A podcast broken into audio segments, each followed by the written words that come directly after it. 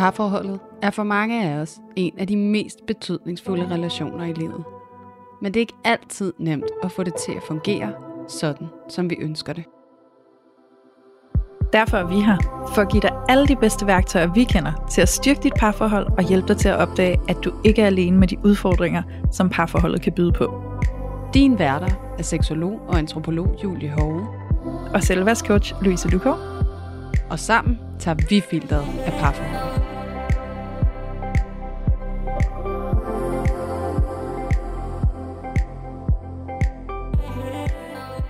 Hej alle sammen, og hjertelig velkommen til Parforhold Uden Filter. Øhm, jeg vil starte med at sige i dag, at vi altså er relativt meget på udebane, fordi at lige nu så befinder vi os i Gamingsfire i Aarhus, som er sådan en kæmpe, kæmpe gamerhal, vi har herovre. Og det gør vi jo altså, fordi at vi af flere omgange nu har hørt fra flere af jer lyttere, som sidder derude og har en dejlig partner, som simpelthen har givet sit hjerte til gaming. Og hvordan det på alle mulige og umulige måder kan sætte jer i nogle situationer og nogle konflikter, som det kan være så svært at navigere i. Fordi hvordan skal vi balancere det at bruge tid sammen i vores parforhold med den her hobby, som nogle gange fylder rigtig, rigtig meget. Og det kan jo sætte alle mulige følelser i spil, og der er kæmpe kald på, at vi skal kunne kommunikere om det og sætte grænser og finde en eller anden måde at samleve på, hvor at den her hobby den skal medeksistere i det.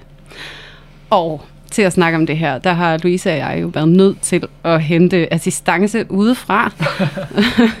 og I kan måske høre nogen, der sidder og griner lidt i baggrunden. Og det er simpelthen fordi, at vi har været så privilegeret at finde to herrer, som virkelig har forstand på gaming. Det er Mathias Væver og Nikolaj Støj, som har podcasten Ace Podcast, som er en CSGO-podcast.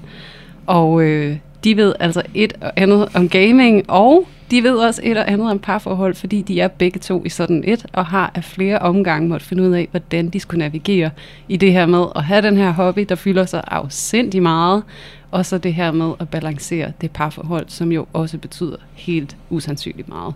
Så velkommen til jer to. Tusind tak, Julie. Mange tak. Hvor er det fedt, at øh, vi må være her, har jeg lyst til at sige. Og øh, hej til dig, Lise. Ja, hej Julie. øhm, og jeg siger, fordi vi må være her, fordi at vi jo netop sidder lige her i jeres habitat, har jeg lyst til at kalde det. Ja, velkommen Øh. til. Jo, tak. Der er jo gamer, stole og øh, setups, computer, øh, RGB-lys, og jeg skal komme efter dig, og Red Bull over det hele. Så øh, vi kunne ikke være mere øh, i the right setting, end vi er lige nu. Korrekt. Ja. Det, det, det, det er meget sjovt, I, I møder os her. Ja. Øh, fordi vi, vi er jo, vil jeg sige, eksperter på gaming, ikke Støj? Jo. Men vi er jo heller ikke eksperter på parforhold. Nej, overhovedet ikke.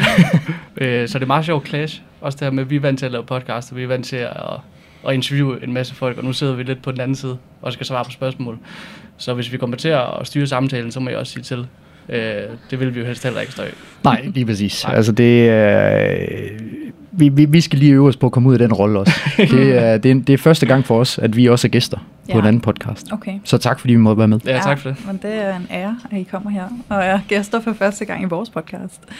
Øhm, jeg synes, det kunne være interessant bare lige at give en intro til jer, øh, til vores lyttere. Fordi der er jo sikkert en masse, der ikke kender jer, og så sidder der måske nogen, der godt kender jer, og synes, det her bliver vildt spændende at høre fra jer. Men øh, kunne I ikke bare lige sætte et par ord på jer selv, og så måske lige, hvordan er jeres gamingrejse startet, og, og hvad betyder gaming ind i jeres hverdag, og hvor meget fylder det? Hvor lang tid har vi? Ja. Ja, jeg skulle lige sige, hvor lang tid har vi? Ja. Hvor meget skal vi gå i dybden med de enkelte? Nej, det er jo faktisk fordi, uh, Støj og jeg, vi, jo- vi var jo bedste venner i barndommen, faktisk. Mm. Øhm, og det er jo der, vores rejse starter sammen, hvor Ja. at øhm, vi jo øh, byggede huler og, øhm, og spillede en masse computer sammen, og, øhm, som vi vi gjorde mange år støj. Vi var også ude og lege og få jorden og neglene og alle de der ting. Øhm, Slås. Og slås og brække bræk arme på, på trampoliner. Ja, ja. Og, øhm, så jeg siger, vi, vi har fået best of both worlds, ikke? Øhm, Men, øhm, men sådan, det jeg husker bedst fra vores barndom, det var, øh, det var det der med, hvordan vi kunne spille computer sammen og nyde det. Ja, lige præcis. Altså, vi har jo spillet computer siden, hvad, første, anden klasse? Ja, det er nok der omkring. Det er nok der tilbage, øh, og så har vi jo også haft hvor, vores, vores små pauser, altså i takt med, at der kommer andre ting i livet, som skal prioriteres. Mm. Øh, men, men det er altid hængt ved i den forstand, at øh, man, man kommer aldrig 100% fra det. Altså så lad os sige, at du har en pause, hvor du ikke spiller, jamen du ser det fortsat. Øh, og for os, der har det jo meget været øh, det her CSGO, øh, som er Counter-Strike, et, et skydespil, hvor man spiller 5 mod 5, øh, og, og øh, som også har en professionel scene, øh, hvor at der er nogle øh, unge mænd og også kvinder, mm. øh, som, som tjener penge og lever øh, af at spille det her. Øh, og øh, det har været der i mange iterationer. Altså, vi har været helt tilbage fra Counter-Strike 1.6, som er... Øh, hvornår udkom Counter-Strike 1.6? Kan vi huske det? Uh, jamen, det er jo start 0-0, ikke? Start 00'erne. Tror jeg. Ja. Øh, og så den seneste iteration, øh, som lige bliver skiftet her til sommer, øh, udkom, øh, det var i 2012, CSGO udkom. Ja. Øh, og der kommer så en ny udgave, der hedder CS2 nu, så vi skal også til at lave et skift, øh, hvor at, altså, det er ikke ligesom, øh, du har en fodboldbane, og så bliver fodbolden trekantet. Altså, der kommer nogle små ændringer, øh, men det hedder bare CS2 nu i stedet for. Så det har altid været, været det, vi er meget fælles om. Vi har også spillet meget et spil, der hedder RuneScape, ja. øh, som vi har lagt mange timer i. Okay. Øh, så gaming har bare altid hængt ved hos os. Det har altid hængt ved, og det fylder jo meget på et eller andet plan, ikke? Og det er jo også helt vildt sjovt at sidde her og lytte til de her facts, du kaster ud, for jeg så bare tænker, okay, det er bare sådan en vildt skræmmende ord, og jeg forstår slet ikke ret meget af det. Men det viser lidt om, hvor meget I er inde i det. Hvor meget fylder gaming for jer derhjemme i jeres fritid og hverdag? Øhm, jamen, som Støjen sagde, så, så svinger det meget. Øhm, nu har jeg for eksempel lige været inde i en periode, hvor jeg har været arbejdsløs. Øhm, så har det jo fyldt mere, fordi det, så har jeg jo fyldt min hverdag op med mm. det. Ja. Øhm, men ellers så kommer det sådan lidt i, i perioder, vil jeg faktisk sige. Altså om sommeren, der er vi jo meget, der er vi meget ude, ikke? Og så når, når det begynder at blive mørkt udenfor, jamen, så, øhm, så er det typisk det, man, man laver med sine venner. Mm. Øhm, og det er jo også det aspekt, som jeg tænker, står jeg, vi gerne vil have frem i dag, det, det er også det sociale aspekt i det. Øh, fordi det er også en måde at være sammen med sine venner på. Ja. Øh, altså vi har selv, kan vi sige, en, en bødekasse, øh, som vi har med, med 10 andre gutter, hvor at, øh, vi har nogle forskellige regler, så er der nogle bøder, øh, så indbetaler man til en konto. Mm. Og de penge har vi for eksempel brugt på at tage på en, en rejse til Stockholm sammen, okay. øh, over at se uh, verdensmesterskabet i Counter-Strike og få sådan nogle oplevelser sammen som, ja. som en vennegruppe. Ja. Øhm, så der er noget socialt i det, øh, og, og, og jeg vil sige, det, det er svært at sådan lige sige, hvor meget det, det fylder på et, et specielt tidspunkt, fordi det, det, det svinger rigtig meget. Ikke? Mm. Jo, det gør det. Altså også øh, for os, der er vi jo i en sådan position, at vi ser mere Counter-Strike, end vi spiller det selv. Okay. Øh, og det er simpelthen for at kunne have øh, nok viden øh, til at kunne, kunne dele ud af det på vores podcast. Okay. Øh, så, så vi øh, ja, ser mere, end vi, vi spiller det selv. Øh, forsøger at få spillet så meget, som vi kan, øh, men det er ikke det, der har den største prioritet. Altså det er helt sikkert at, at, at se det og mm. at følge med i scenen, øh, hvor meget det udvikler sig. Og jeg vil sige, for mig personligt, øh, altså har jeg da en drøm om, at øh, to gange om ugen, så kan jeg få lov til at spille en øh, fire timer. Ja. Øh, der er vi ikke lige nu. øh, det skal lige siges, at jeg har en lille datter på øh, snart 10 måneder. Ja. Øh, så er der ikke så meget tid til det, også når man har et arbejde ved siden af. Ja. Øh, men, men ellers øh, en gang om ugen, og ellers så øh, mængden af timer, man ser det, og, og øh, mængden af timer, man, man kan bruge af det, det er, som Væver han siger, det svinger meget, men det er også rigtig svært at gøre op. Mm. Altså fordi, at... Øh, jeg kan personligt sige, at uh, Twitter er det mest foretrukne medie for mig. Ja. Uh, jeg er ikke særlig meget på uh, Instagram uh, og, og Facebook, som jeg var engang. Uh, og Twitter er jeg på udelukkende, fordi at det er der, hvor spillerne de er ja. på. Uh, og, og og bruger deres tid. Øh, og i forhold til at se det, øh, jamen, øh, så ser jeg det, så snart jeg kan. Altså, så, så snart, øh, når min kæreste og min datter sover, ja. så, øh, så ser jeg det. og så vil jeg jo gribe den lige der, fordi vi skal have jeres kærester med ind i spillet her, ikke? Fordi vi laver jo det her afsnit for også at støtte nogle af dem, der sidder derude, som er i et parforhold, hvor der er en gamer, og at gaming på en eller anden måde skaber noget konflikt. Øhm, og nu nævner du det her med, jamen, altså, du, du ønsker lidt, at du kan få lov, når jeg nærmest, du siger, til at have to dage om ugen, hvor du kan sidde i fire timer i fred og ro og bare hygge dig med det. Ikke?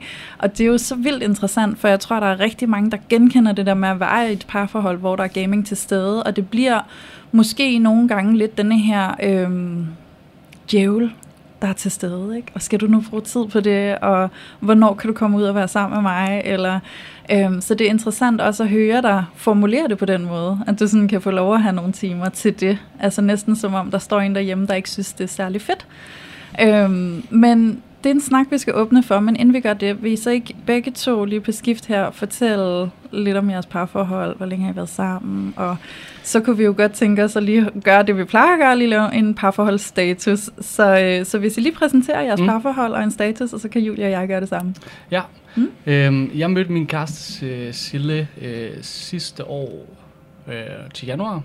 Øhm, sådan en, en rigtig, hvad kan man sige, klassisk historie, hvor vi mødte hinanden i byen, og vi har faktisk begge to kærester på det tidspunkt, men det, det gik ikke særlig godt for, for, for nogen af os. øhm, og så var det bare den der klassiske historie med at bare blive, få et slag i ansigtet på dem, og så var man bare smaskforelsket. Øh, sådan rigtig kærlighed ved første blik, vil jeg næsten sige, og sådan min, min første rigtige kæreste også. Mm. Øh, og så gik det sådan rigtig hurtigt, og vi var i Milano efter to måneder og flyttede sammen allerede her sidst øh, september. Øh, og har boet sammen øh, lige siden. Mm. Øhm, ja. ja.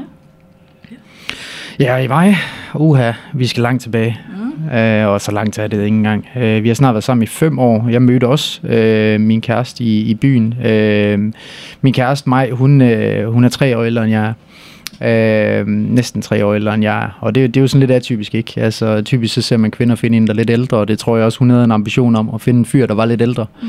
Øh, jeg har altid vidst, hvem hun var, fordi vi kommer fra samme by. Øh, men hun har sjovt nok aldrig vidst, hvem jeg var, fordi jeg var en af de små drenge. Mm. Øh, men øh, jeg mødte hende, hende også i byen, øh, blev brændt af på dansegulvet, øh, men øh, fik, så, fik så skålen ind under hende bagefter. Ja. Øh, fik så skålen ind under hende bagefter, og har faktisk øh, været på samme arbejdsplads som hende også. Øh, og hvordan det står til i dag, jamen altså vi har jo som nævnt en, en datter på 10 måneder, vi har en lille hund, øh, har det godt sammen, øh, bor i en, øh, i en lejlighed, øh, vil rigtig gerne flytte i hus, øh, er træt af at bo i lejlighed, har mm. gjort det i 10 år af mit liv nu. Ja. Øh, men man har det rigtig godt sammen. Jeg er på barsel nu. Øh, hun er jobsøgende lige nu. Mm. Ja, så øh, vi bruger noget kvalitetstid sammen i, øh, i sommeren her med den bitte. Nå, dejligt. Ja. ja. Mega dejligt. Og øhm, jeg tænker sådan, hvis vi skulle prøve at zoome ind sådan lige lidt på her og nu, så laver vi jo den her parforholdsstatus, hvor at man sådan lige summer op. Og det er jo fordi, det er parforhold uden filter. Så det her med, når vi fortæller, sådan, hvordan vores parforhold har været den seneste uge, og gør det hver uge, så giver vi vores lyttere et billede af, at det her med at være i et parforhold, det er altså noget, som går op og ned, og som kan være svært, og kan være dejligt, og kan være nemt, og kan være frygteligt, og alt muligt på en og samme tid nogle gange. Så hvis I lige skulle give sådan et zoom ind på den seneste uge, hvordan har jeres parforhold været den sidste uge? Jamen, øh, altså jeg tror i hvert fald, jeg kan snakke for os begge to, Støj, at det har, været, det har været lidt turbulent på det sidste, fordi at øh, Støj og jeg lige har været i Paris, øh, som vi snakkede om, men vi tændte mikrofonerne for at dække det her verdensmesterskab. Øh, og Støj var lige startet på sin... Det var efter... Var det første dag på Barsel? Eller nej, det, det var, var tæt uge, på. Det var tæt efter. på, ja. Så Støj skulle have, have en, uge, en uge til Paris efter en uge i sin barsel, så der har været nogle, nogle sacrifices hjemmefra, og... Øh, min kæreste, hun øh, sidder i eksamensperiode og øh, skriver opgaver, og vi har også en, øh, en hundevalp på, øh, på næsten et år, som, som kræver noget opmærksomhed. Øhm, så der været lidt minus på kontoen, ikke? så vi skulle have bevist, vi skulle lidt bevise noget, efter vi kom hjem. Øh, men min kæreste har haft rigtig, rigtig travlt med, med den opgave der. Mm. Øhm, og så har hun så deltidsarbejde ved siden af os. Øhm, så vi har ikke sådan rigtig haft så meget kvalitetstid, vil jeg sige. Mm-hmm. Øh, det jeg dog vil sige, det er, at faktisk fordi vi skulle være med i den her podcast, så har vi faktisk begyndt at snakke lidt omkring det her med gaming. Mm-hmm. Øh, og haft nogle gode snakker omkring det. Ja, sådan står mm-hmm. øh, Men det kan jeg forklare nærmere, eller det kan jeg forklare nærmere om senere. Øh, altså hvad der sådan lige er kommet ud af det. Ja, meget gerne. Ja, meget samme historie øh, for, for mig. Øh, vi og jeg, vi er jo yin og yang på det punkt i forhold til, at jeg jo... Øh, jeg også havde den her øh, Paris-tur, øh, og ligesom måtte øh, ikke komme krybende, fordi min kæreste har også en rigtig god forståelse for, hvad vi laver, og kan også godt forstå, at der er nogle muligheder her, øh, som vi ikke måtte glippe. Øh, så trods det var i min barsel, så var det også sådan lige sådan at forsvare det over for sig selv, vil man bruge sit barsel på det her. Øh, heldigvis så øh, er den nye barselslov jo sådan, så at mænd de ikke kun har to uger, mm. øh, men at jeg faktisk har barsel hele vejen ind til, til juli. Øh, så der er rigelig tid øh, til den bitte heldigvis, øh, og det er jeg også rigtig glad for. Øh, så der har bare, ja, den seneste uge efter vi kom hjem, der øh, for mig personligt har der bare været fokus på øh, familien. Mm. Altså øh, få besøgt øh, svigerforældre, mm. øh, og bare øh, være sammen med dem. Øh, så gaming er det ikke blevet til, Nej. øh, kan jeg sige så meget. Det har været det offer, du måtte gøre. Ja, og det øh, har egentlig også været det, som jeg primært har haft lyst til, Ja. øh, for at være helt ærlig. Det er ikke engang for at sidde og skaffe nogle fedte point, øh, men øh, når, man, når man tager seks dage, øh, og man har øh, et lille barn, så tror jeg, der er flere, der kan ikke anerkende til, at når det er første gang, man er så langt væk, mm. øh, så, øh, så vil man også gerne hjem. Ja, så savner. Ja, klart. Og, øhm, og så kunne jeg også forestille mig, måske hvis det er sådan zoom ind på den sidste uge, og det her med, at jeg har været sted og kommet hjem, sådan, har der så også været en del gensynsglæde? Eller? Ja, ja, for sådan. Altså det, det har der helt afgjort. Øh, og jeg har da også glædet mig til diverse aktiviteter. Jeg var til babytumling med min datter i dag, øh, som jeg har måttet været nødt til at miste to gange. Øh, på, grund af, på grund af ting med podcasten, ikke?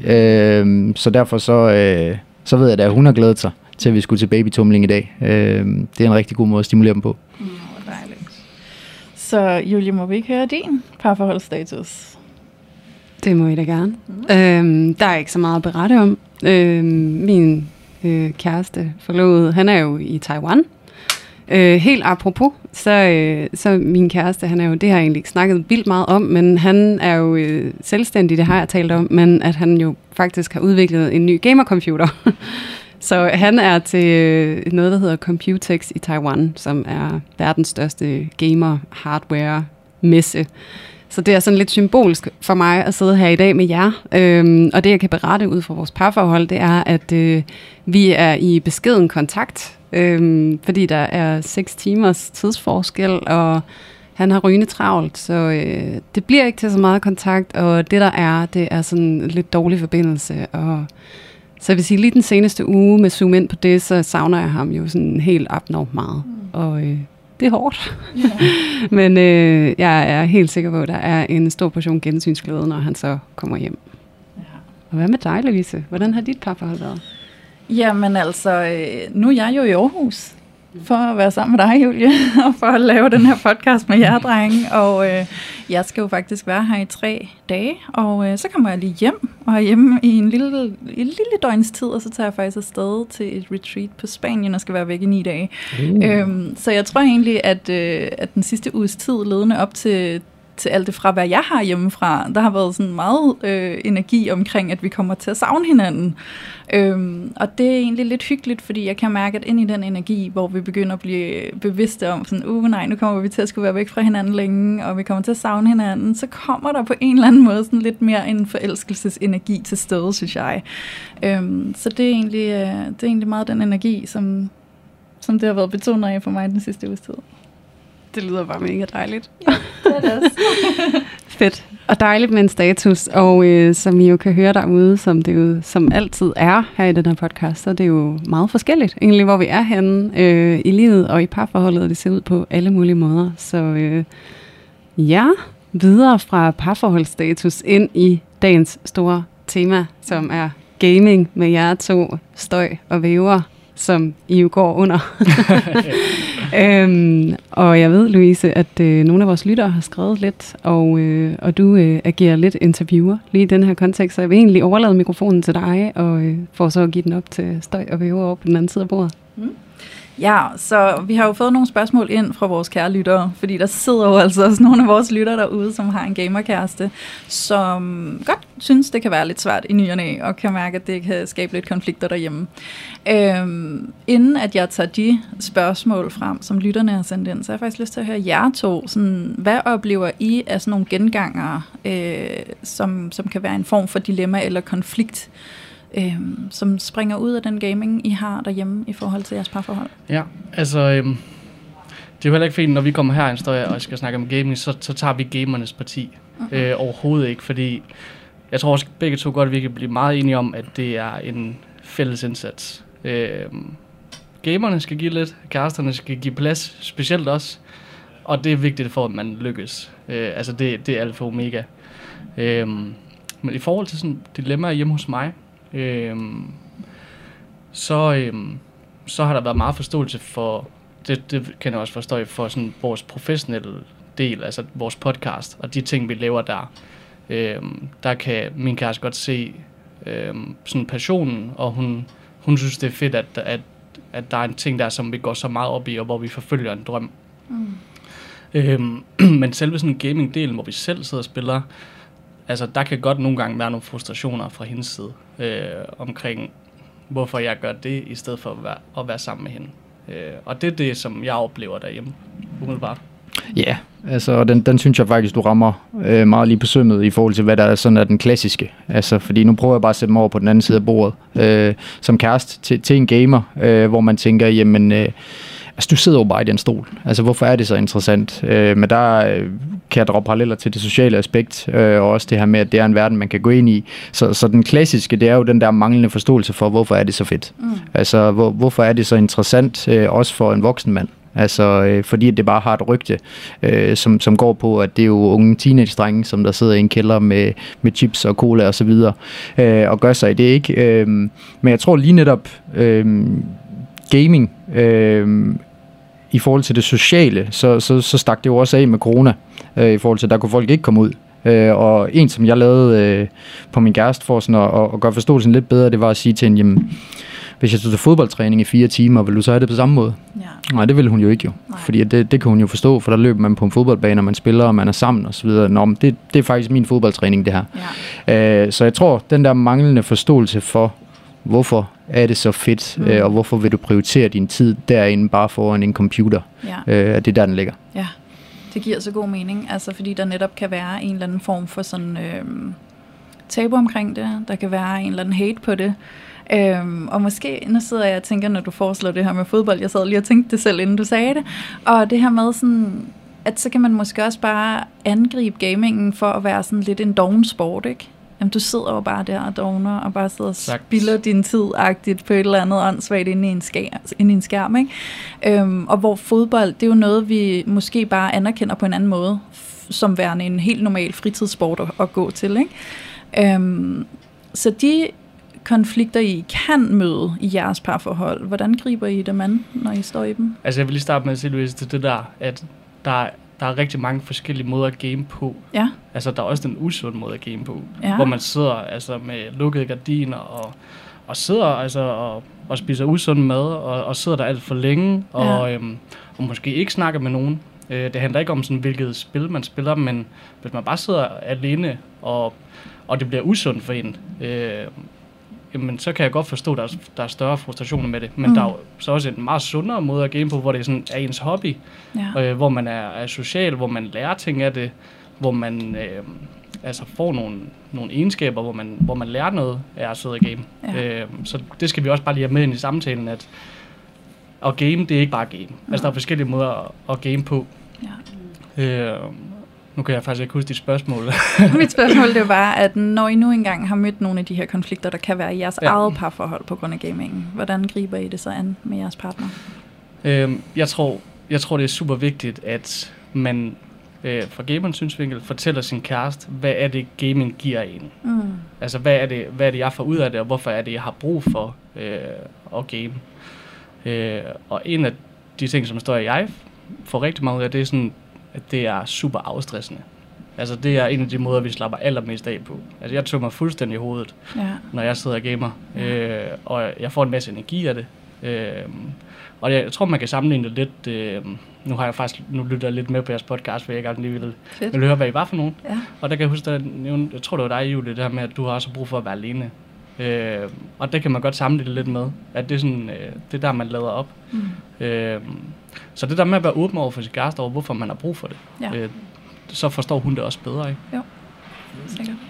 Jeg er helt enig. Altså, det, øh, jeg, jeg siger lige præcis til min kæreste, at øh, når jeg gamer, så tænker jeg ikke på noget.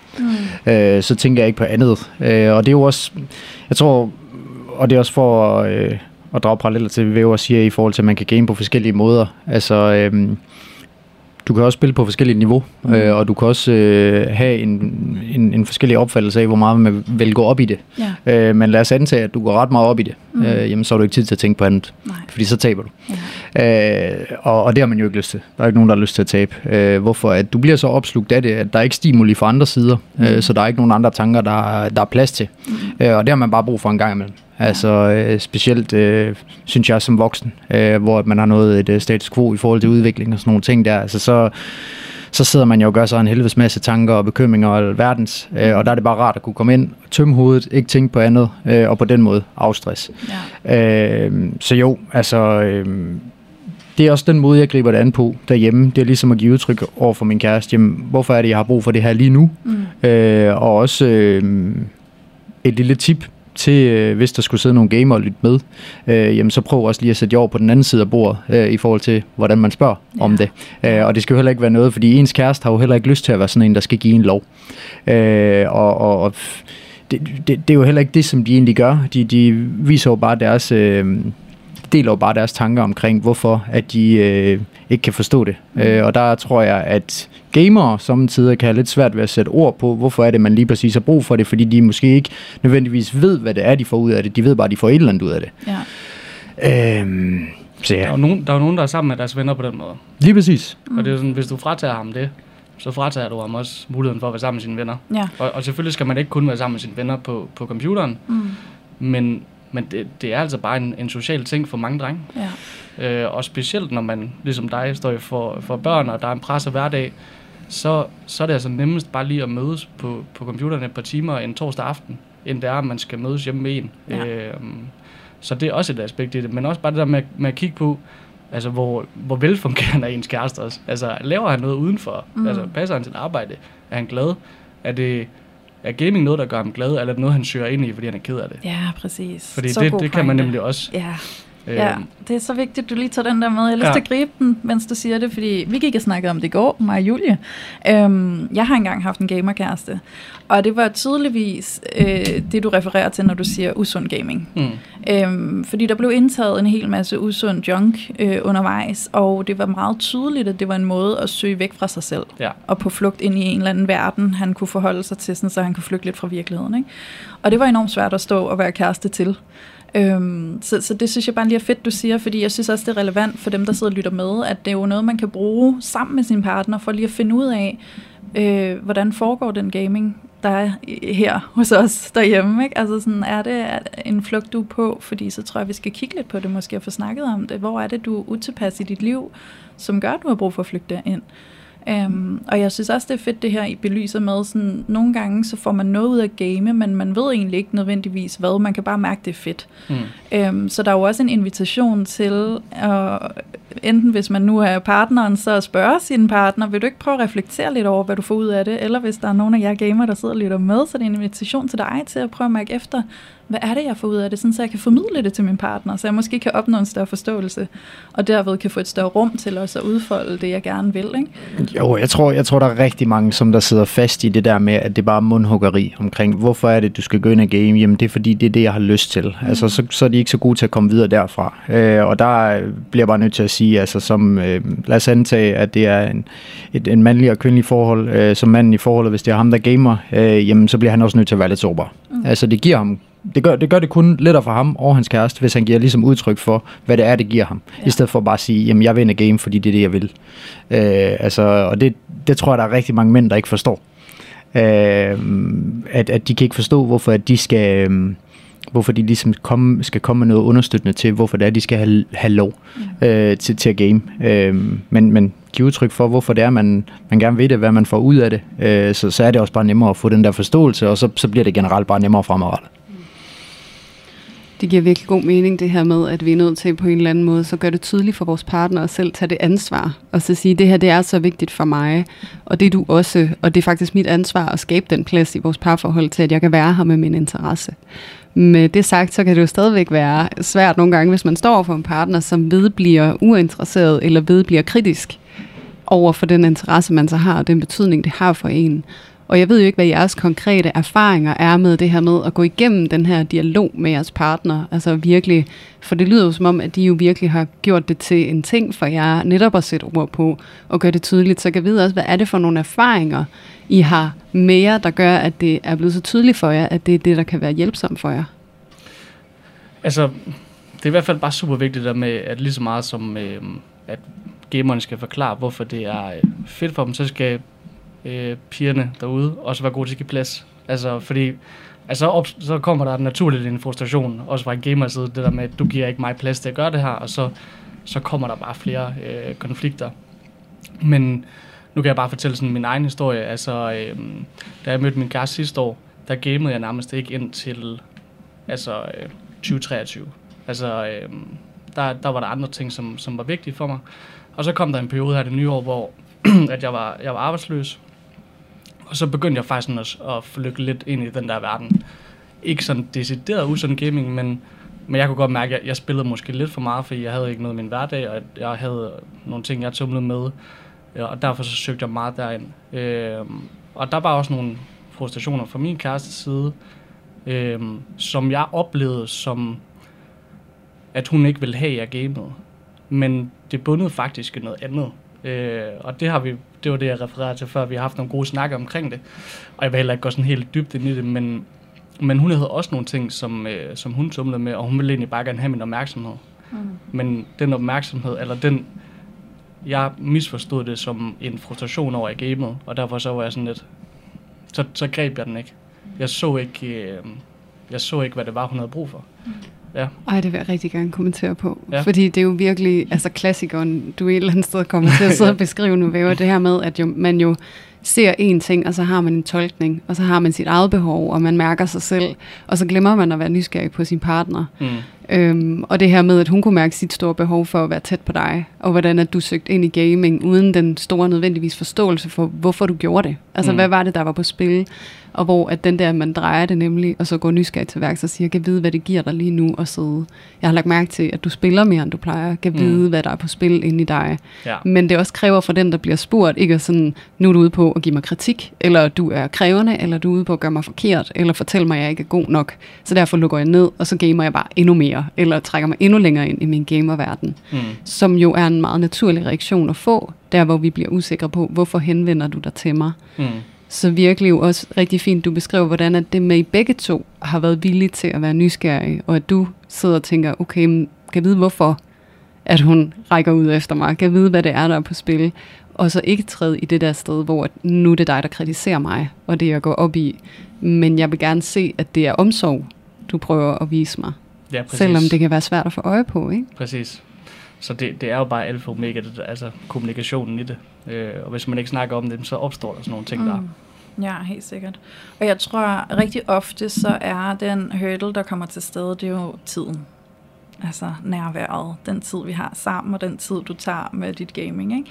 Og der tænker jeg også, at det er en af de måder, som jeg kunne forestille mig, man kunne lave en eller anden form for system måske. Det lyder måske sådan lidt øh, kynisk, men det her med også at være rigtig god til at forventningsafstemme med hinanden. Sådan, okay, vi går ind i en ny uge, øh, eller bare sådan noget på dagsbasis, øh, at man bare sådan lige snakker og kommunikerer om, hvilke behov man har, og hvilke lyster man har, sådan, jeg kunne vildt godt tænke mig at game i dag, ikke? Altså sådan, øh, sådan, så det ikke ender med, at man står der, og ens partner har måske en eller anden forestilling om, at man skal hygge med film, eller man skal stå og lave mad sammen, eller bare sidde og snakke, eller hvad man vil, eller ud, øh, og så står den anden der og sådan, jeg vil egentlig bare gerne ind og sætte mig, eller at der kan opstå det der med, at man bare sætter sig ind til computeren og bare begynder at sidde og game og slet ikke har snakket om, sådan, det vil jeg gerne. Øhm, så jeg tror da også, altså det ved jeg ikke, om I genkender, at der kan ligge noget i det der med, at man forventningsafstemmer, og lige gør klart, hvad man vil, og om det, om det giver mening for begge parter. 100 procent. Okay. Jo, jo, 100 procent. Altså, jeg taber rigtig gerne ind i den der, øh, fordi at jeg er... Der er du øh, ekspert. Jeg er som, øh, som person, der er jeg en strukturnarkoman.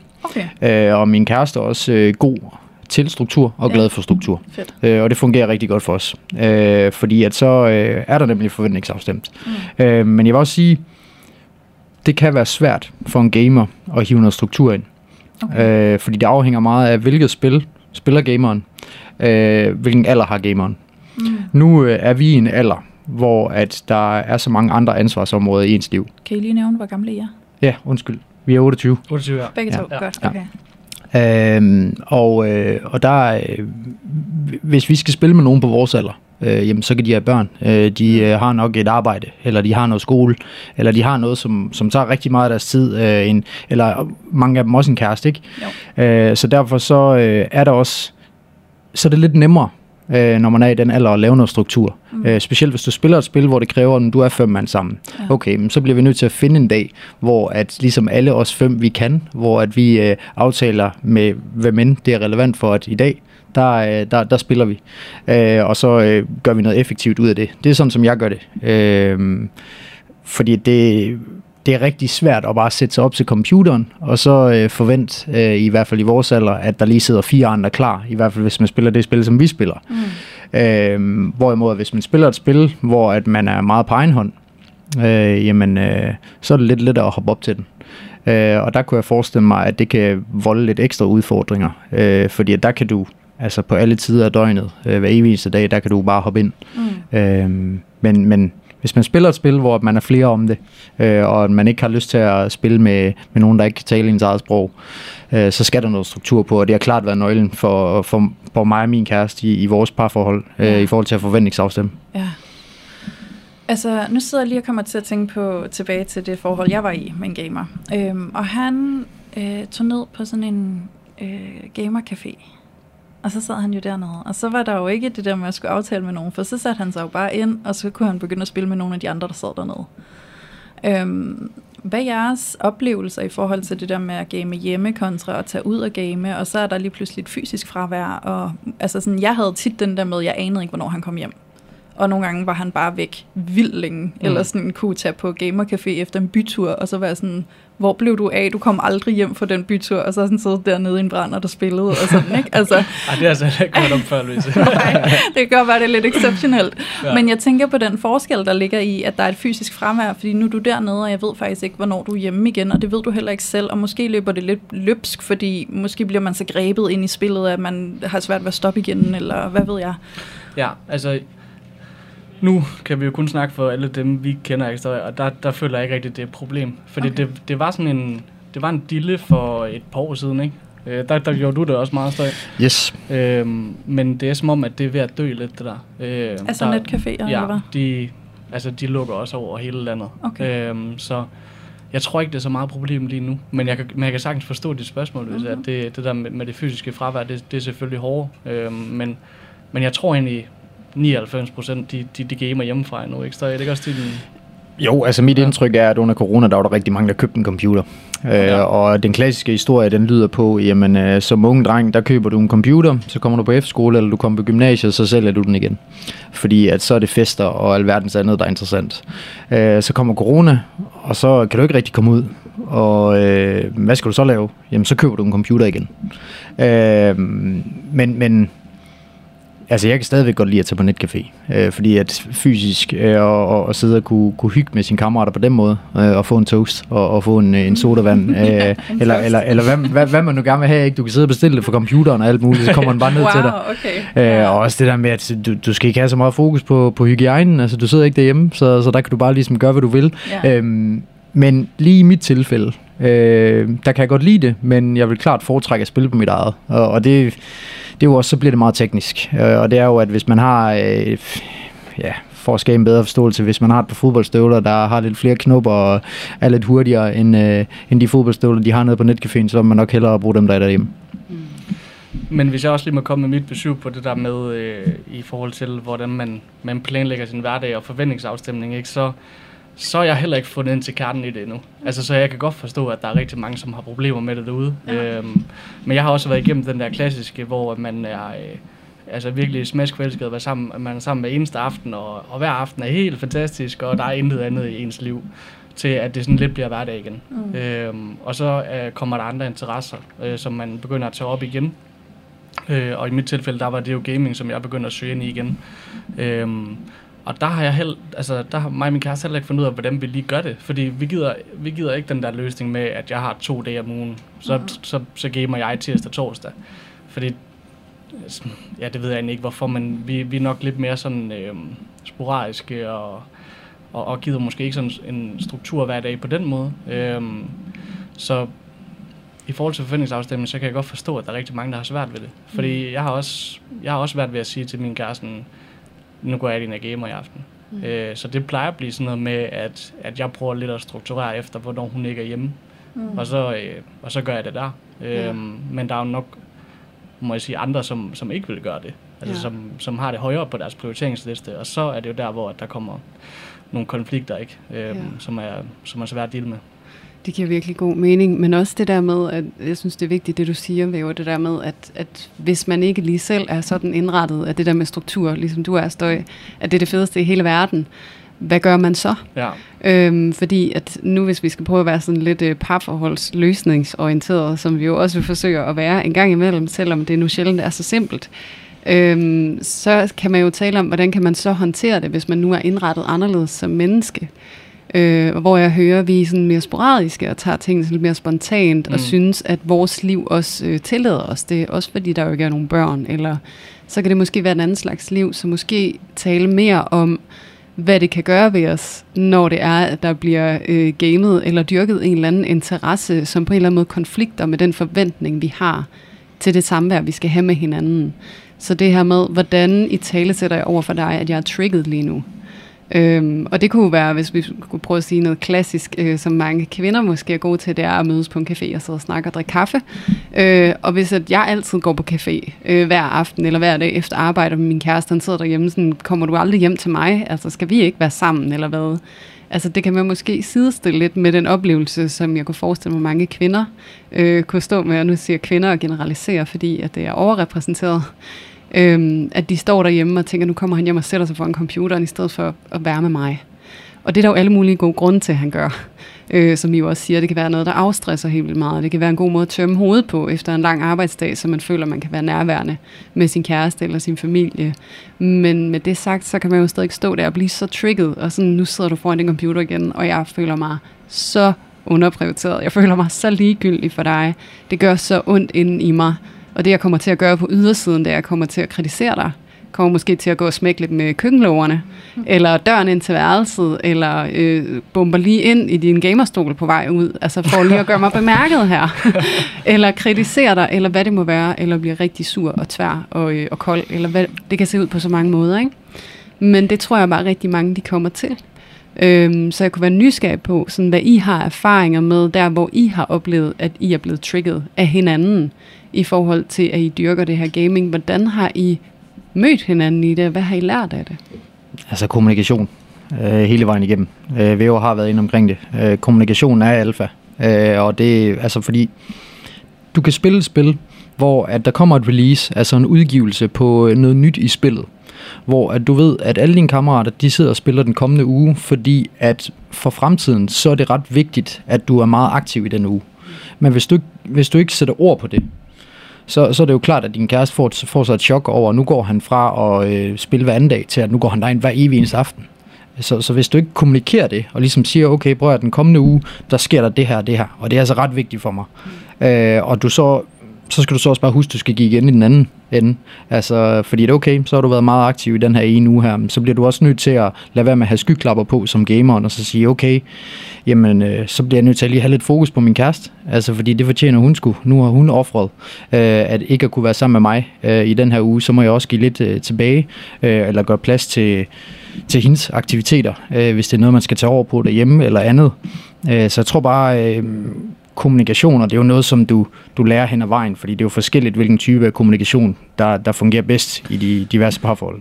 ja, præcis. Der, men der er det også vigtigt, at, at partneren også er lidt interesseret i, hvad det er for en verden, du sidder i. Fordi hvis der er ingen interesse hen fra den anden side, og øh, hende eller han overhovedet ikke vil høre på, hvad det er, man sidder og spiller, så kan man heller ikke forklare det, der du sidder og siger, Støj, at der kommer en ny season eller et eller andet, fordi så vil, så vil han eller hun slet ikke forstå det.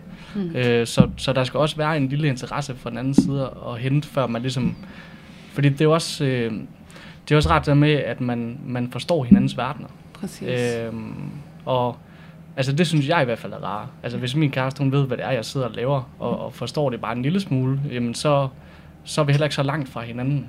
Øh, og det, det, det synes jeg også er vigtigt. Øh, men, men også helt klart kommunikationsstøj.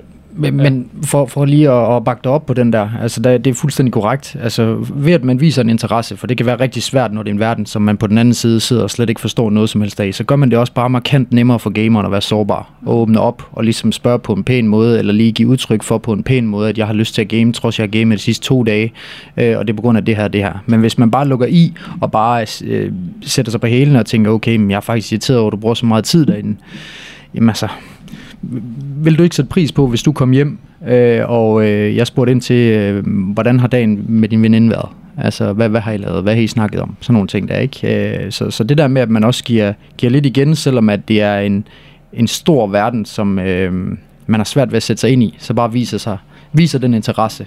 Det, det gør det altså, Altså, det- markant nemmere. Det, det, det går lige i hjertekuglen på mig. Hvis hun spørger ind til et eller andet omkring Counter-Strike, eller det spil, der spiller, Ja. så, altså, så kunne jeg ikke blive mere forelsket. Så det, det er et godt råd der. Kæmpe skud ud. Ja. Ja. Det kan jeg virkelig, virkelig godt forstå. Ja. Fordi det er jo også det her med, at så skal man jo stå på den anden side, altså som partneren. Øh, nu kan vi generalisere igen og sige som kvinde, og sige, jamen, det er ikke spillet, du per se skal interessere dig for, men du skal interessere dig for din kærestes interesse i spillet, og interessere dig for hans følelser omkring det, og det her med, sådan, hvis jeg bare gider at engagere mig en lille smule i at forstå, hvad du, hvilke oplevelser du har, når du er derinde og spille, og du kommer ud, så kan du også komme ud til mig, og så kan du dele dine glæder med mig, fordi du har måske haft en sejr inde i spillet, og det var fedt, og så kan jeg forstå, at når du siger, åh, jeg gjorde lige det her, det her, og det var mega fedt, og så ved jeg, hvad det betyder, og så kan jeg være sådan, yay, du er god, sejt. Altså, så det er jo det der med, at fokus skal ligge på, at jeg vil interessere mig i dig, og ikke så Præcis. meget i dit spil, per se, ikke? Altså, jeg sidder også og spørger ind til, til min kæreste strik og masker og sådan noget. Og Ja. det er jo, hvis hun lytter med, undskyld til det, det er jo ikke fordi, jeg er interesseret i det. Mm-mm. Det er jo for at gøre dig glad. Ja, Altså, det er jo udelukkende derfor. jeg ser dig som menneske. Præcis. Ja. Præcis, og jeg tror faktisk lige præcis med gaming, så, så der er også en grund til, at det er vigtigt, at vi kredser omkring det her med at vise interesse og vise nysgerrighed. Fordi I også sagde noget tidligere, jeg kan ikke huske, om vi bare begyndte at optage der, men I sagde det her med, at der kan være meget tabu forbundet med det at være gamer, selvom det er så udbredt som det er, det bliver mere og mere anerkendt e-sport og alt det her. Altså vi begynder at kigge på det med andre øjne, men der er en lang historie omkring gaming, at det er sådan nogen, der sidder lidt i en kælder, og det er sådan lidt inaktivt, og der er alt muligt skam forbundet med det, og igen, når vi sidestiller det med fodbold, det er jo ikke det samme, fordi vi har ikke valideret det på samme måde, sådan rent diskursivt. Så derfor, så når man sidder som gamer, og man har en interesse, som et eller andet sted er socialt udskammet stadigvæk, det øger altså intensiteten i, hvor sårbart det er at tale om det, og at have tillid til, at jeg må fylde med min interesse, fordi den er jo forkert at have helt grundlæggende, så derfor pakker jeg mig ekstra meget væk. Og det tænker jeg, det er vigtigt som øh, partner derude til en, der gamer, at vide, at der ligger også et socialt lag af skam, som er forbundet med gaming, som faktisk kan gøre det endnu sværere at tale om det, og have tillid til, at det her det bliver værdsat, hvis det er en del af den her side af mig. Mm. Helt sikkert. Altså, og nu kan jeg jo kun drage øh, af egne erfaringer, og det, nogen vil nok også sidde og sige, jamen det er nemt for dig, fordi du har en podcast om gaming, og, og det er det i og for sig også, men der var også et stykke derop til i forhold til, til forståelsen, øhm, og, og det er det, jeg gerne vil kommentere lidt på, det der med, at du som gamer, der bliver du nødt til at igen give udtryk for, hvor vigtigt det er for dig, og at du faktisk Altså prøv at helt ærligt, det kan godt være, at du skammer dig over det, når du, hvis, hvis du har en stor vennegruppe, som ikke spiller, men inderst inde, så skammer du dig ikke over det, for du går stadigvæk derind og synes, det er fedt at spille ikke? Øhm, så, så du bliver nødt til at sige, det her, det er min fodbold. Altså hvi- hvis kæresten har svært ved at, ligesom at forstå den verden. Og så bliver kæresten nødt til at forstå, jamen for ham der er det lige så vigtigt som at spille en fodboldkamp. Mm. Øh, og når han kommer hjem fra at spille fodboldkamp, så vil jeg også spørge, om han scorede et mål, eller han lavede en takling, eller hvad han gjorde. Ja. Øh, så, så sæt det op på det samme niveau, altså fordi det er så vigtigt derfor fedt, tak. Jeg har lyst til nu at gå over i nogle af de, øh, jeg skulle lige til at sige spørgsmål, der er kommet ind fra vores lyttere, men det er jo faktisk ikke spørgsmål. Vi har jo bare spurgt dem, hvad er det for nogle konflikter, I render ind i med jeres gamerpartner derude. Og jeg har bare lige lyst til, at vi besøger dem. Der er nogle af dem, som jeg kan allerede nu se, at vi jo stort set har været inde om, men, øh, men lad os bare give dem noget opmærksomhed og se, hvad det vækker. Øh, der er en her, der skriver, jamen en af de konflikter, hun møder, det er, at hendes partner bliver så opslugt af gaming, at han til tider kan glemme de huslige pligter. Er det noget, I har erfaring med, eller kan I bare tale ind i det, hvis I ikke selv har erfaringer, og sådan, måske kan sætte jer lidt ind i, hvordan det er at stå i sådan et parforhold, og så står partneren lige pludselig og føler, at jeg er bare alene med alt ansvaret, fordi du bare sidder og gamer og hygger dig, og du glemmer det fuldstændig. Altså, der er vi jo, øh, der er faktisk et ret dårligt eksempel, står fordi vi, vi står for de huslige pligter derhjemme. Okay. ja. øhm, Det er vi begge to i hvert fald meget opmærksom på. Altså, jeg kan rigtig godt lide et ryddeligt space. Mm-hmm. Øh, det kan min kæreste også, men, men, men jeg har, øh, det, det er jeg sgu ikke plejer at sige, jeg har noget små OCD, øh, hvilket gør, at øh, jeg gør det per natur. Okay. Øh, og jeg ved, at væver kan også godt lide, at der er ryddeligt. Så, Ja. så derfor så, så tager han også en stor skald på den. Øh, så, så vi er nok ikke de bedste eksempler, nej, i forhold til at men, men altså et rigtig godt fif, øh, som jeg har da brugt tidligere øh, på, på gamle roomies, som var rigtig dårlige til det, Mm. mm. øh, jamen det var, at øh, hvis du så tager hans tallerkener og stiller dem ind på hans tastatur, Okay. øh, så kommer han jo ikke rigtig videre med gameren, før han har taget sig af dem. Øh, så hvis det når ud på så voldsomt et punkt, Mm. hvor at du har i tale sat det og givet udtryk for, prøv at det er helt fair, at du spiller noget computer, men vil du ikke bare lige gøre mig den tjeneste, bare lige rydde op efter dig selv først, eller bare lige hjælpe mig med det her, fordi der skal være noget balance, for, for at vi begge to kan være i det. For, for ellers så sidder jeg og, og føler, at jeg skal køre hele det her show, mens at du bare kan gemme dig væk. Det er jo heller ikke fair for, for gamerens side at være sådan over for sin kæreste. Øhm, så, så der, der bliver gameren nødt til at, og ligesom at, at give noget af sig selv, og så sige, okay, det her det er vigtigt for min kæreste, at lige få styr på, inden at jeg kan gå herind. Men når jeg så går herind, så ved jeg også, så er der 100% ro. Så er der ikke nogen bagtanke eller noget fra, øh, fra hende eller ham. Ja, altså jeg tænker, at det er lige så meget som, som kæresten skal give plads, så skal gameren også selvfølgelig øh, hjælpe på, på, på den, og, og, øh, og lige så meget som man sidder og gamer, så skal han jo også have lyst til at være sammen med sin kæreste. Så det der, det ved jeg ikke, om, om har det overhovedet så meget at gøre med gaming? Altså har det ikke, har det ikke lige så meget at gøre med, at han prioriterer noget andet? Altså hvis, mm. hvis han nu ikke gamede, har han så ikke bare lavet noget andet i stedet for? Ja. Det er, sådan, er det ikke også bare normalt, hvad kan man sige, ikke empati, men mm. at man hjælper hinanden. Altså. Ja, det kan det jo være.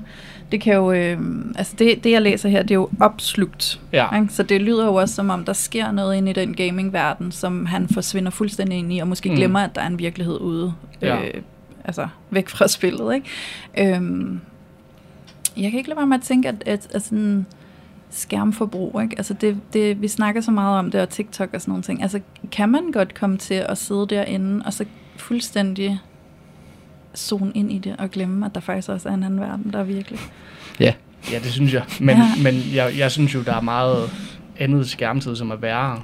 Altså jeg synes jo, det er langt værre at sidde på TikTok, Ja. Facebook, Instagram. Ja. Det synes jeg, det er jo meget større tidsfordriv. Ja, men En- jeg tror, vi alle sammen kender det der med, at man kan blive slugt ind i det. Altså, jeg kan Mhm. da godt komme til at ende på TikTok, og så lige pludselig så er der gået altså, meget længere tid, end jeg havde forestillet mig, der skulle, fordi sådan, wow, den ene efter den anden kom der, ikke? Jo. Ja, Men det, der, det, det kommer også meget an på sådan spillet, vil jeg sige. Fordi der er sådan nogle spilverdener, øh, Warcraft øh, specielt, hvor man... Altså, jeg har også set eksempler på venner, som altså er blevet fuldstændig opslugt. Okay. Og øh, altså afhængig af det. Det er jo nærmest designet til det. Ja, Okay. det, det er nemlig det. Ja. Ja. Så, så der, er man, der er man følsom i, i de spil Mm. mm. øh, over for at, at, at spille for meget. Øhm, så det, det handler også lidt om genre, det der. Fordi hvis du spiller et spil som Counter-Strike, og det er altså det, som langt de fleste af, af kæresterne derude, som også lytter med her, de spiller. Det kan jeg også godt lægge hovedet på bloggen og sige.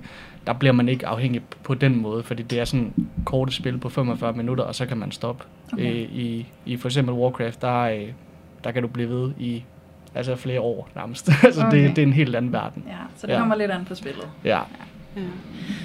Det er egentlig rigtig vigtigt at få med, og jeg tror også, øhm, at det egentlig er en vigtig pointe, måske vi har været inde over det, men alligevel lige sådan at få det segmenteret helt fuldt og fast, fordi jeg kunne forestille mig, hvis man står som kæreste og partner derude, og ikke har den der dybdegående forståelse for, hvad er det her for en interesse, øhm, så kan man jo nemt komme til at stå rigtig hurtigt og sige, at det er usundt forbrug, du har, samtidig med, at man så sidder inde i sofaen og er skide irriteret, så sidder man måske selv og scroller Instagram eller TikTok imens. Ikke? Altså sådan, man overser lidt sit eget forbrug eller misbrug af skærm, øh, og kommer til netop at kigge meget sådan specifikt på, at gaming er et misbrug af skærm. Og, øhm, og det kan det jo reelt set være, har du virkelig også altså sådan sat lys på i dag, væver det her mm. med, det kan, der kan faktisk være et misbrug af skærmen. Øhm, og jeg tænker, hvis man står som kæreste derude og lytter med, og er kærester med en gamer, og måske er sådan lidt i tvivl, er det et misbrug, han har, eller er det ikke godt for ham, det han gør? Hvordan hjælper jeg ham lige her? Fordi det, jeg oplever, når jeg henvender mig til ham, det er, at han skubber mig væk. Han bliver vred, han bliver hostile, han tror, jeg er ude på at kritisere ham. Alle de her Mhm. reaktioner, han kan have, men hvordan ved man som kæreste, er det fordi, at jeg approacher ham på en uhensigtsmæssig måde, hvor jeg ikke har den nødvendige empati, eller er det, Mhm. fordi han har et reelt misbrug? Altså jeg synes jo faktisk, det er en rigtig god indgangsvinkel til det der, fordi det havde jeg ikke tænkt over før. Jamen altså, man tager den vinkel, hvor man siger, jeg vil godt hjælpe dig. Altså det er ikke fordi, at det er ikke fordi, jeg på den måde er træt af, at du lige sidder og gamer, men det virker som om, at du sådan lidt flygter ind i den verden. Og det vil jeg godt hjælpe dig ud af. Mm. Altså sådan, vil du ikke hellere lave det her, i, i stedet for, om det, om det, det behøver nærmest ikke engang at være sammen med, med, med kæresten, men at man tager den approach, fordi det var også det, jeg oplevede øh, tidligere, at jeg følte, at min kæreste, hun blev frustreret over, at jeg gamede. Men det var jo faktisk ikke engang det, det var fordi, at jeg ikke så hende. Mm. Øhm, så det tænker jeg i hvert fald, at det, det er en interessant indgangsvinkel at have på det. Ja, helt afgjort, men jeg sidder også bare og kan ikke lade være med at tænke, øh, den gængse, øh, og det kunne lige så vel være mig selv. Øh, hvis min kæreste kom og sagde det til mig, så ville den klassiske respons fra en gamer være, ej hold nu op, tig nu stille, jeg er ikke afhængig af det. Altså det vil, det vil være det nemme svar, og det vil være det svar, der kommer prompte. Øh, så det kræver virkelig noget fra, fra begge. Mm. Altså det, det kræver en forståelse fra gamerens side af, at din partner spørger ind til det her, fordi de faktisk ikke har en forståelse nok til at vide, er det usundt, det du har gang i, eller ej. Mm. Så de gør det ikke for at fornærme dig, og de gør det ikke for at træde på dig og øh, ligesom give udtryk for, at du er bare en taber, der sidder og spiller computer. Øh, fordi det hænger sammen med det der med, at det har været tabubelagt. Så, så kan man hurtigt som gamer øh, igen måske føle en skam, hvis der er en, der approacher en på den der måde og siger, er det usundt, det du har gang i? Mm. Øh, så, så det kræver... Øh, ja, man skal træde varsomt der. der. Ja, lige præcis. Rigtigt. Eller ja. man skal i hvert fald bare give udtryk for, som kæreste til en gamer, og sige, prøv det er ikke fordi, at jeg vil se ned på det, du laver, men det er simpelthen fordi, jeg mangler en forståelse for det, hvorfor at jeg spørger på den her måde, er det sundt eller er det usundt, det du har gang i? Kan du faktisk, altså kan du gå væk fra det? Kan du godt tage en uge i Spanien? Kan du gøre det? Øh, uden at rende på en netcafé eller scrolle hele Mallorcas øh, katalog for netcafé igen. ja. øh, kan du godt det, eller, eller hvordan står det til? Ja. Øh, fordi at så vil gameren helt sikkert også, håber jeg, øh, møde kæresten øh, og ligesom give udtryk for, øh, jeg er glad for, at du spørger på den måde. Mm. Altså, fordi nej, det er ikke usundt for mig. Øh, men igen, hvis der er en periode med spillet, der, hvor der er noget mere aktivitet, eller igen, der ligger noget bagved. Hvis, hvis man møder gameren på den måde, så er der nok også en større chance for, at gameren ligesom samler den op og siger, at det er faktisk bare fordi, at når jeg sætter mig og spiller, så tænker jeg ikke på den situation på arbejdet, eller sådan noget lignende. Øh, og den situation på arbejdet er måske lidt skammelig for mig at snakke med dig om, eller øh, hvis jeg snakker med dig om det, så, øh, så føler du spørger for meget ind, eller whatever. Mm. Altså, der, der kan jo ligge så mange ting bag. Ja. Jamen helt sikkert, og jeg tænker, at det, der er lagt op til her, det er jo noget selvreflektion og noget selvindsigt øhm, til lige at undersøge med sig selv, hvad er det egentlig, det her er for mig. Ikke? Fordi nu sidder vi jo i virkeligheden og snakker om afhængighed, og det behøver ikke at være ind i gaming. Det kan jo være hvad som helst. Øhm, så, så, så, så på den måde kan man sige, det handler jo også om lige at mærke efter for sig selv, hvis man bliver spurgt, er det sundt for dig, og er du egentlig måske rimelig bit af det på en måde, du ikke selv kan styre. Øhm, det kan godt gøre en alder at blive spurgt om. Altså, fordi det kan virkelig føles som et angreb, ikke? Så det er jo nok noget med bare lige at sådan mærke sig selv i, sådan, hvis jeg føler mig angrebet nu, hvorfor føler jeg så det? Lige mm. præcis. Altså, hvad, hvad er årsagen? Er det fordi, jeg bare føler mig øh, angrebet af dig for den måde, du spørger på? Eller har jeg en skam, der bliver aktiveret? Jeg føler, jeg skal forsvare det, jeg laver? Eller er jeg reelt set lidt afhængig af det her, og det har jeg måske ikke selv indset endnu, eller har indset, det er svært ved at øh, erkende, at det er det, der sker, ikke? Ja, så, øh, så jeg tror helt sikkert, at vejen det er noget selvreflektion og noget øh, indsigt på det, sådan, så man kan øh, møde sig selv i det, det kan nogle gange være vanvittigt svært.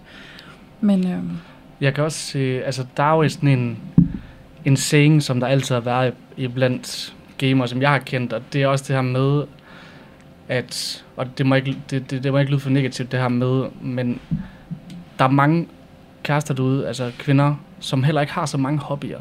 Mm og som rigtig godt kan lide at sidde hjemme på sofaen og se tv. Og derfor så kommer der nogle frustrationer fra gamernes side, fordi at det vil jeg godt gøre en gang imellem, men jeg kan jo heller ikke gøre for, at du ikke har en hobby. Ja.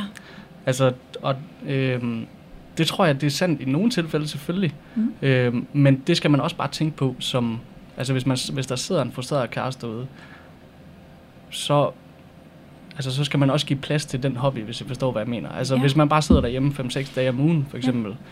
så, så, så har man måske hurtigere ved at se det som noget usundt, eller blive mere frustreret over det. Så måske også kigge lidt indad, ja. øh, uden at det skal blive sådan det er et en vanvittig god pointe. Det, det, det, det er fuldstændig korrekt. Altså, øh, hvis man skal sige det sådan lidt på den hårde måde, så er det ikke gamerens skyld, at du ikke har en hobby, nej, som nej, han har. det er selvfølgelig det. Øh, det, det, det er det ikke. Mm-hmm. Øh, og hvis man prøver at sætte sig over på den anden side af bordet, så, så, så kan jeg jo egentlig også godt forstå nogle frustrationer øh, fra, fra, fra dem, som man hurtigt kan komme til. Altså, hvis man ikke har...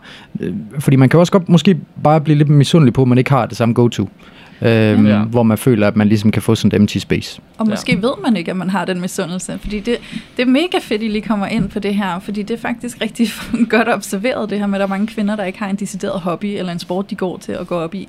Øhm, og der tror jeg måske, at mange kvinder ubevidst øh, bare antager, at når jeg er derhjemme, så er vi to sammen. Præcis så dyrker vi den fritid sammen. Så hvis du dyrker din fritid med noget andet end mig, så kan jeg sidde og tænke sådan, hov, hvad med mig? Skal du ikke være sammen med mig? Ikke? Øhm, så det synes jeg er mega fedt lige at få det her ind, også som en refleksion til alle kvinderne, der står i det her gamerparforhold. Lige at få kigget på sådan, hey, kunne det være værdifuldt for mig at opsøge en eller anden sport eller en aktivitet, jeg har lyst til at dyrke som hobby? Fordi det kunne være, at det gav et he- en helt anden dynamik, der er meget mere fri og meget federe flow. At så er jeg der, og så gamer du, og så mødes vi, når vi ikke laver de ting. Ikke? Det synes jeg er mega fedt. Enig. Jeg synes, det er et genialt perspektiv at få med ind. Og så tænker jeg alligevel, så kan der jo også sidde kvinder derude, der tænker, jamen vores parforhold er lidt min hobby. Altså det er faktisk det, jeg har lyst mm. til at fylde alle mine timer i døgnet med, når at jeg ikke er på arbejde, eller hvad det er. Ikke? Og så er vi tilbage til et andet punkt, der hedder forventningsafstemning. Ja. Hvad er det for et parforhold, vi kan indvillige i at være i, og det her med, at vi må give os lidt. Øhm, og så hvis at du måske som partner står og har en gamerpartner, eller en, der er totalt bit af fodbold, og skal det fire gange om ugen, fordi det kunne være det samme. Øhm, så det her med, at, at jeg tænker også, det du kan gøre, og det er jo spændende også lige at høre jeres perspektiv på, men det du kan gøre som partner, hvor du mærker, at der er en indre konflikt i dig med, at din partner bruger så meget tid på den her hobby, så er du nødt til at i tale sætte den sårbarhed, du bliver bragt i kontakt med. Når at du spiller så meget, og at det er det, du vælger at gøre, når du kommer hjem fra arbejde, så lander jeg så svært et sted, hvor jeg føler, at jeg ikke er vigtig for dig. Og det gør så ondt at mærke, hvordan at jeg ikke føler mig vigtig for dig. Og det, jeg kommer i kontakt med, det er sådan en enorm uro og nærmest øh, panik over, hvad jeg skal gøre for at få dig tæt på mig. Og jeg kan ikke mærke, at du har lyst til at komme tæt på mig. Det gør så ondt. Altså det her med, at man er nødt til virkelig i talesæt, det er meget mørke sted, man lander. Fordi når du lander det sted, så er det ofte der, du vil blive kritisk, eller krævende, eller begynde at så hakke ned på det, din partner gør, fordi det bliver for sårbart for dig i talesæt det svære sted, du er i kontakt med. Og jeg kunne forestille mig, hvis jeg kom til en af jer og sagde, og lige da du satte dig ind ved computeren i dag, der kunne jeg simpelthen mærke, at jeg blev så ked af det, fordi at lige der så blev jeg bare ramt af sådan en dyb følelse af, at jeg ikke er vigtig for dig. Og jeg kunne virkelig, virkelig godt bare lige bruge et kram eller et eller andet. Vil det være bedre for jer at høre det på den måde, i stedet for, skal du nu game igen? Ja, ja for så. Altså, ja. Fordi det er jo en, øh, det er jo, det er jo, altså, det er jo en kæmpe anerkendelse af kærligheden øh, til ens partner. Altså, så det, det, det vil da være fantastisk at blive mødt sådan. Mm. Øh, det er faktisk noget, som, øh, som jeg synes, at vi i hvert fald derhjemme er blevet meget bedre til. Fordi i starten, så var det meget sådan, at skal du game igen? Hvor min kæreste, efter hun har fået forståelsen, øh, og også øh, anerkender det på den måde, jamen, så, øh, så hun i hvert fald blevet meget bedre til at give udtryk for, hvilken følelse hun får, hvis det er, at det har taget lidt overhånd. Det kan lige så vel være, at det er podcasten. Og nu, for mig, der går podcasten også lidt ind under gaming, fordi det er det, vores podcast handler om. Ikke? Mm. Øh, så, så jo, altså hvis, hvis, hvis man approacher det på den måde, fordi så vil man ligesom også, jeg tror, mange gamere, de begynder lige så stille at bygge lag på lag i forhold til gaming, fordi de bare føler sig mere sikre i deres forhold. Men hvis man bliver approachet på den der måde der, så, øh, altså, så vil jeg i hvert fald gerne gå så langt at sige, hvis man ikke anerkender det som gamer, altså, så, så skal man også stille spørgsmålstegn ved, øh, jamen, er der noget andet i forhold, som ikke fungerer. Mm. Øh, fordi hvis man ikke kan anerkende den måde at blive mødt på øh, af, af ens kæreste, så, så synes jeg, man skal se ind af. Men man skal også gøre det klart og tydeligt, at det ikke er gaming, der er problemet. Mm. Det er den manglende kvalitetstid. Ja. Fordi jeg kan allerede godt få en følelse, når du, når, når du siger det der, Julie, at når man, du er bare sur på min computer. Altså, mm. du er sur over det, er den, og det ikke er et menneske, jeg er sammen med. Ja. Og så bliver man irriteret, ikke? Fordi som øh, min kæreste, hun også sagde til mig, så, så kan hun godt føle nogle gange, at hun taber til en computer. Mm-hmm. Og det er sådan, hun vil meget hellere bare tabe til en af mine venner. altså sådan, der, er også, der er også det der aspekt i det. Ja, det er lidt man- mere validt for hende, at det er til Ja. et andet menneske, ikke Man må heller ikke se sig blind på Nej. gaming. Nej. Altså, hvad er det, man mangler? Er det kvalitetstiden? Ja, og det er jo det, vi- hvis, Ja. ja. i, i mange af de her samtaler, vi har lige nu, så kan vi jo i princippet godt tage gamingen ud og sige, at det er et koncept, men det handler ikke om computeren og spillet og gamingen. Det handler om den tid, vi ikke har sammen, som jeg kunne tænke mig at have sammen med dig. Ikke? Jo. Øhm, og nu har jeg bare lige lyst til at lave en indskydelse i forhold til det her med at approache på den her meget kærlige, omsorgsfulde, em- empatiske måde, hvor man siger sådan, hey, jeg, jeg kan lige mærke, at jeg simpelthen bare savner dig, øhm, så det er lidt hårdt, at du vælger computeren, fordi jeg føler mig faktisk fravalgt, og det er nogle af de sidste øh, kommentarer, der kommer ind fra vores lyttere, handler rigtig meget om at føle sig fravalgt, eller føle, at tiden bliver prioriteret der, i stedet for sammen. Øhm, og der tænker jeg også, at man som gamer, der bliver mødt på den måde, som er kærlig, måske kan stå med en dårlig samvittighed. Det vil jeg godt kunne. Jeg kan faktisk godt spejle det ind i nogle tidspunkter, hvor min kæreste, han har øh, anmodet mig om hans tid til noget, han har lyst til, som jeg ikke har haft lyst til, eller jeg har haft et behov for bare at, at tjekke ud og bare være alene og bare sidde og sumpe. Øhm, og selvom han spørger på en sød måde, og at øh, han siger, jamen det er fordi, jeg godt vil være sammen med dig, og vil gerne have noget kvalitetstid med dig, så skal jeg finde min balance i sådan, wow, nu bliver jeg grebet af en dårlig samvittighed, fordi det var, altså jeg vil jo faktisk gerne møde dig i det, jeg vil gerne give dig det, men jeg har ikke overskud til det, eller der er noget andet, jeg har mere behov for lige nu, ikke? så det skal jeg også finde min balance i, at kunne sidde med den dårlige samvittighed, uden at skulle give efter for den. Ja. Jeg, jeg har brug for at lave en indskydelse til det der, fordi det er også vigtigt for mig i hvert fald, at alle, der lytter med derude, også ser forskellen på, fordi det er vigtigt, det du siger, Louise. Ja. At det der med, at man kan blive taget en dårlig samvittighed og føle, at den eneste måde, jeg kan hjælpe dig på, kære partner, det er at ved at efterkomme dit behov for at være sammen med mig. Det er ikke det, jeg mener, eller det er det, der er løsningen. Det handler om at sige, at jeg har egentlig et behov, og det sted, jeg lander, når at jeg ikke kan blive mødt i det, det er sådan et sted, hvor jeg føler, at jeg ikke er vigtig for dig. Altså, det er din grundfølelse i mig. Og løsningen er ikke, når man så må jeg give dig det, du vil have, men det er, wow, jeg kan godt se, det er et svært sted for dig lige at være. Mm. Hvordan kan jeg hjælpe dig lige her? Jeg kan ikke imødekomme dit behov lige nu. Det kan jeg ikke, fordi at jeg, jeg skal lige det her for mig, det er vigtigt for mig, men wow, hvor vil jeg gerne lige støtte dig lige her, hvor det bliver svært for dig. At det er mit behov. Fordi det, jeg tror, jeg, og jeg elsker, at du bringer det på banen, fordi det er så vigtigt at kunne skelne mellem det her, når man er i et parforhold. Det er, at kærligheden er ikke nødvendigvis at smide sig selv under bussen og give efter for sin dårlige samvittighed for at imødekomme den anden. Mm. For så bliver det med tiden også et inautentisk parforhold, hvor man ikke kan være sig selv. Men det er det her med at rumme alt det svære, vi bliver bragt i kontakt med i et parforhold. Og vise, jeg elsker dig lige her også. Og det er en fortælling, du har. Jeg er sammen med dig, men det, det bliver jo falsk tryghed, hvis det er, at vi bare opfylder den andens behov. Mm. Jeg håber, det giver mening. Ja, men det giver så god mening, og det er jo netop det, det handler om. Det handler netop om at komme til at lære alle de her følelser at kende, og lære at rumme dem, og stå med dem, og være okay i sit eget nej. Jeg kan ikke være der for dig lige nu. Det er ikke ens betydende med, at jeg ikke vil være der for dig, eller at, jeg, eller at jeg aldrig er der for dig. Men lige nu, der er mit behov et andet. Og det kan vi godt finde ud af at være i begge to, jeg er sikker på, hvis vi støtter hinanden i det, ikke? Jo, helt sikkert. Altså, jeg synes, det, jeg synes, det er rigtig interessant, det der du siger med at tage gameren ud, og så det konceptet, vi snakker om. Ja. Øhm, fordi hele humlen, og hvorfor at gaming har, har optaget så stor opmærksomhed, nok også fordi jeg har fået så mange henvendelser. Altså der kan jeg bare Mm. kun tænke tilbage på det, som jeg har nævnt før. Altså det, det, det er bare en manglende forståelse. ja. Øh, og det, det bliver kun bedre med kommunikation og, og sårbarhed. Øh, og det... Øh, der skal to der, til at danse tango på den der. Mm-hmm. Øh, og kan, kan kun understrege øh, det her med, at begge to skal være dygtige til at åbne op omkring det. Øh, og også fordi, at, at e-sport og gaming generelt bare kun er blevet mere og mere og mere populært. Ja. Øh, corona gjorde så meget. Mm. Altså virkelig, virkelig meget. Øh, så man, man skal prøve... Man kan, også, man kan også approach på, på en anden måde som gamer og sige, øh, jamen jeg går lige ind på computeren og sammen med mine venner, ja. øh, Ja. i stedet for at sige, at jeg går ind og spiller. Ja. Altså, hvi- hvis det hjælper på det, og det hjælper på forståelsen øh, hen ad vejen, øh, jamen, så, så er det også en måde at, at, at gøre det på. Øh, men, men for, altså nu kommer jeg også til at generalisere lidt, øh, men det er simpelthen bare et tip til gamerne derude, altså at de, øh, de specielt bliver nødt til at være lidt mere åbne omkring det. Mm. Øh, fordi at øh, jeg da ved selv, at det kan være svært øh, at, at, at være åben omkring, øh, omkring lige præcis gaming, og hvor vigtigt det er for en. ja. Men så skal man også føle, at man bliver hørt. At man bliver grebet Fordi lige sådan er præcis. jeg i hvert fald indrettet. Hvis jeg ikke føler, at jeg bliver hørt, så gider jeg ikke at snakke om det. Nej, naturligvis. Nej. Så det er jo også, igen, så er det ikke gaming, gamingen, men så er det ligesom dynamikken, vi har i parforholdet, vi skal til at Ja. kigge på. Ikke? Ja. Øhm, og nu hvor vi siger det her med at tage gaming ud af det, kigge på konceptet, så har jeg lyst til at referere til, at vi har også et afsnit, der hedder øh, prioritering af tid sammen, tror jeg, det hedder noget i den stil i hvert fald. Det kan I prøve at lede efter, hvis du sidder derude og lytter med og tænker, at det her koncept om, at jeg bare gerne vil mærke, at vi måske er lige afstemte i, hvordan vi prioriterer vores tid sammen, så kan du gå ind og lytte til det. Og øh, så har jeg lyst til at runde af og sige tusind tak til jer to for at komme her ind og berige os og give os lidt indsigt i jeres verden, og øh, forhåbentlig også at have givet alle de her par, der sidder derude og lytter med, som måske føler, at gamingen laver lidt en, en splid i deres parforhold, nogle gode værktøjer. Det jeg hører, det er åbenhed, forståelse og kommunikation, kommunikation, kommunikation.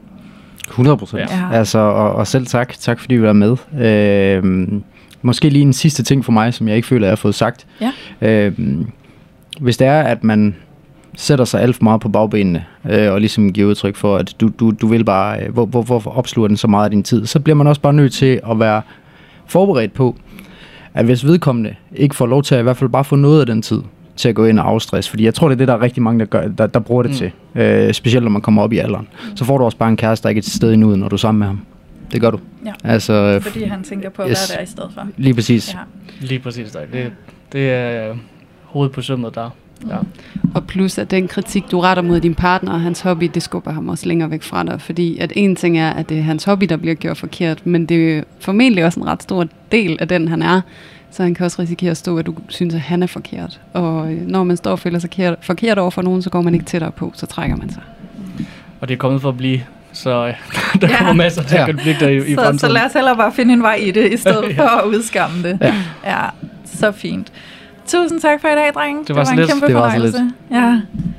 Ja, jeg vil også bare sige tusind tak, og så vil jeg sige, øh, hvis der skulle sidde nogen derude og synes, at CSGO er det mest spændende i hele verden, så kan I jo gå ind og følge Ace-podcasten, øh, som er den I to, Mathias Væve og Nikolaj står, I står bag, som jo er en relativt stor podcast faktisk inden for jeres felt. Så øh, kæmpe invitation herfra.